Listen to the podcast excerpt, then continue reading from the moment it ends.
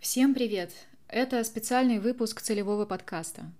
Сегодня немного поговорим про судьбоносные ситуации. Мы уже начали в Инстаграме, э, когда я рассказывала, как решила поменять профессию. И сегодня продолжим. На судьбоносные ситуации можно смотреть э, с двух разных сторон. Первое – это когда судьбоносные ситуации воспринимаются как фатум или что-то независящее от нас – то есть жили, не то жили, и тут происходит событие, которое вынуждает что-то менять. Можно провести параллель между таким отношением к судьбе и отношением к жизни в целом. Вы чаще реагируете на внешние обстоятельства и события, чем управляете ими.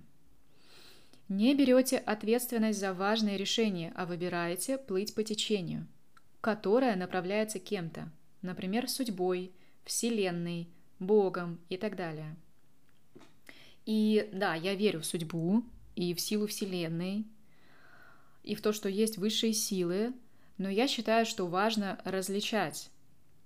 Сейчас расскажу, что я имею в виду. То, о чем я сказала выше, это реактивная модель поведения, для которой характерны установки. Я ничего не могу изменить. Я не влияю на ход событий.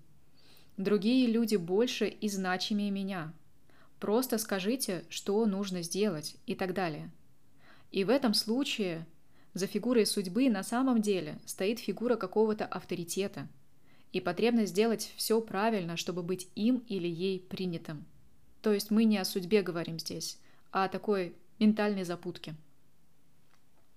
С другой стороны, если поведение проактивно, то вы знаете, чего хотите, преобразуете желание в цель целенаправленно действуете, учитываете обратную связь и таким образом формируете вокруг себя энергетическое поле, которое тоже притягивают судьбоносные ситуации. Вам остается не упустить возможности и взять их. Такие модели поведения существуют не в чистом виде, а уживаются в одном человеке. И я бы предложила понаблюдать, какая модель проявляется чаще у вас, и подумать, Устраивает ли такое соотношение? Вернемся к судьбе. Судьба не подвластна нам на 100%. Мы не управляем смертью, не выбираем гены и семью, в которой рождаемся. Через гены мы получаем потенциал, который отчасти определяет характер и влияет на жизненные цели. Мы не выбираем точку старта и свое призвание, но у нас есть право что-то с этим сделать в течение жизни – то есть то, как мы будем реализовывать потенциал и на какой уровень поднимемся, зависит не только от точки старта, но и от нас самих. Это вопрос выбора и ответственности. Постольку, поскольку я работаю с темой реализации предназначения и профессионального потенциала личности, то и примеры будут соответствующими. Итак, Маша – творческая личность и хочет реализоваться в творческой профессии – Представим, что ей повезло родиться в творческой семье. Она впитывает нужную информацию с пеленок, получает поддержку. Очевидно, что к моменту, когда Маша выйдет во взрослую жизнь, у нее уже будет сформирован фундамент для творческой профессиональной реализации. Опираясь на него, она проще займет проактивную позицию, будет создавать судьбоносные ситуации и брать свои возможности.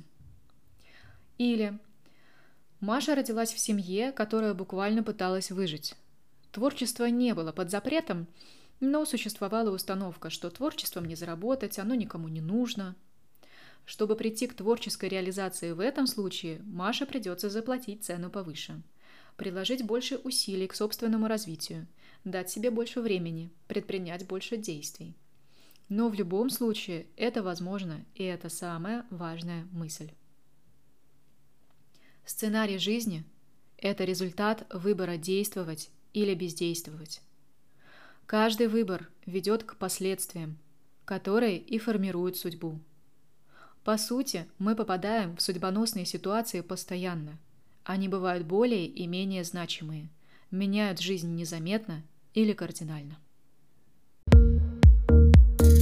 Если говорить про мою историю, то последним проектом в роли юриста стала подготовка к реконструкции кинотеатра художественный. Там я четко поняла, что в работе с законами и бумагами для меня совсем не осталось жизни, и время уходить пришло. Но этой ситуации предшествовало 7 лет, в течение которых я соглашалась со своей профессией.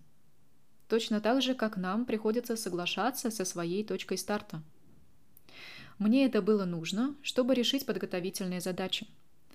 Переехать в Москву, повысить уровень заработка, построить отношения, найти альтернативный вариант профессии, в которую хотелось бы уйти. Так я постепенно создала себе базу, которой не было в мои 16-20 лет. И оказавшись в том самом судьбоносном проекте, я смогла рискнуть и принять кардинальное решение. Сейчас, по прошествии времени, легко складывать произошедшее в стройную систему. Но когда я находилась в процессе, я знала только, что мне придется потрудиться.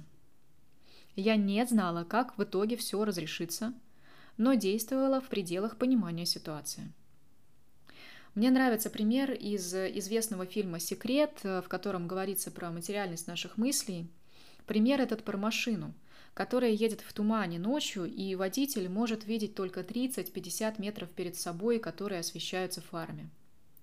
Но он по-прежнему ведет свою машину и знает, что он едет в точку «Б». И каждый раз перед ним открываются все новые и новые 30-50 метров. Также каждый из нас может ставить цели – которые реальны для каждого конкретного момента времени, в пределах видимости, и держать в голове цель на вырост, чтобы постепенно все сложилось. Подводя итог, я бы предложила посмотреть на судьбу с позиции взрослого человека. То есть не просто верить в нее как в чудо, но и быть готовыми идти с ней во взаимодействие, проявляться перед ней и брать ответственность за свои решения – не только судьба для вас, но и вы для нее. Соглашаться с ограничениями и работать над ними. Создавать возможности. Идти к целям, которые соответствуют врожденному потенциалу. Как говорится, на Бога надейся, да сам не плашай. Тогда судьбоносные ситуации не будут заставать вас врасплох или оставаться незамеченными, но станут приятной наградой за ваши усилия. Это был специальный выпуск целевого подкаста. Спасибо за внимание. Надеюсь, вы извлечете из него пользу.